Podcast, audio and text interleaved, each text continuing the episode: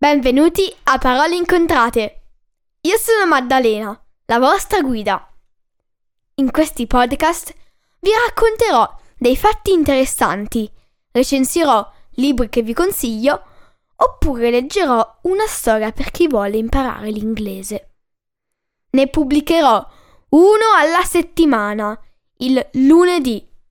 Quindi tenetevi pronti per fiondarvi ad ascoltarlo. Trovate tutti gli episodi del podcast su www.paroleincontrate.it su Apple Podcast, Google Podcasts, Spotify, Amazon Music o Stitcher. Potete seguire Parole Incontrate anche su Instagram e Facebook.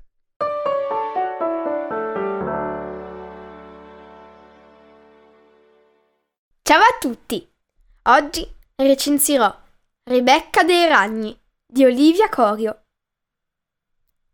Orlando della Morte viene adottato da una ricca famiglia di medici, con quattro figli terribili, sempre pronti a rendergli la vita difficile. Victor, il più grande, che si allena sempre e che ha due rettili. Angelica, smorfiosa, acida e crudele. Duke, un bambinetto perfido, e Noga, la più piccola, che è una peste. Anche a scuola è isolato, a costo di non stare con altri tre ragazzini che per farlo entrare nel loro gruppo lo costringono quasi ad infilare la testa nel gabinetto. Fortunatamente c'è Rebecca, silenziosa e strana, che si veste all'antica e che ha sempre un ragno addosso. Piano piano i due fanno amicizia e uniscono le forze per scoprire dove si trova la madre di Orlando. Ce la faranno? Dietro tutto questo si nasconde qualcosa di più grande? Ora, per stuzzicarvi ancora di più, vi leggerò la prima pagina di Rebecca dei Ragni. Capitolo 1 Una nuova famiglia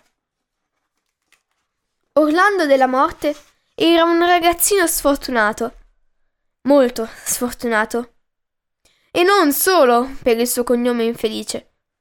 Si potrebbe dire che la sua sfortuna avesse qualcosa di straordinario, perché non si poteva pensare che fosse solo frutto del caso.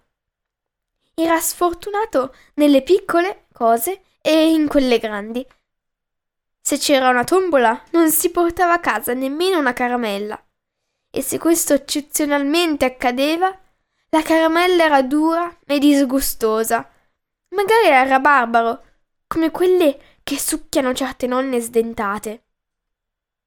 Se c'era una cacca nei paraggi, Orlando ci finiva sicuramente sopra, con le sue più belle scarpe, quelle bianche da ginnastica che gli avevano regalato per il suo compleanno.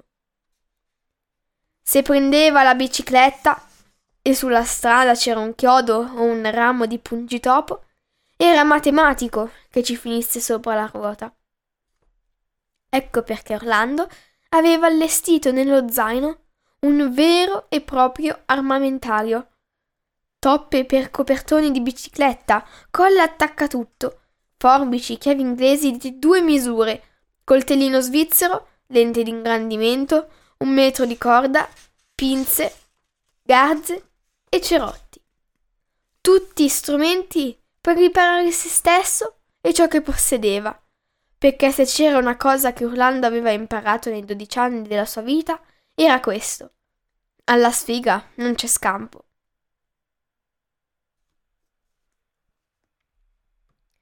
Questo libro è spassoso e ti coinvolge finché non chiudi l'ultima pagina. I personaggi sono molto particolari e diversi da quelli degli altri libri che leggiamo di solito. È una lettura alquanto veloce, scorrevole e con qualche imprevisto e colpo di scena che ho apprezzato. Consiglierei questo libro dai 10 anni in su. Grazie e alla prossima settimana. A presto!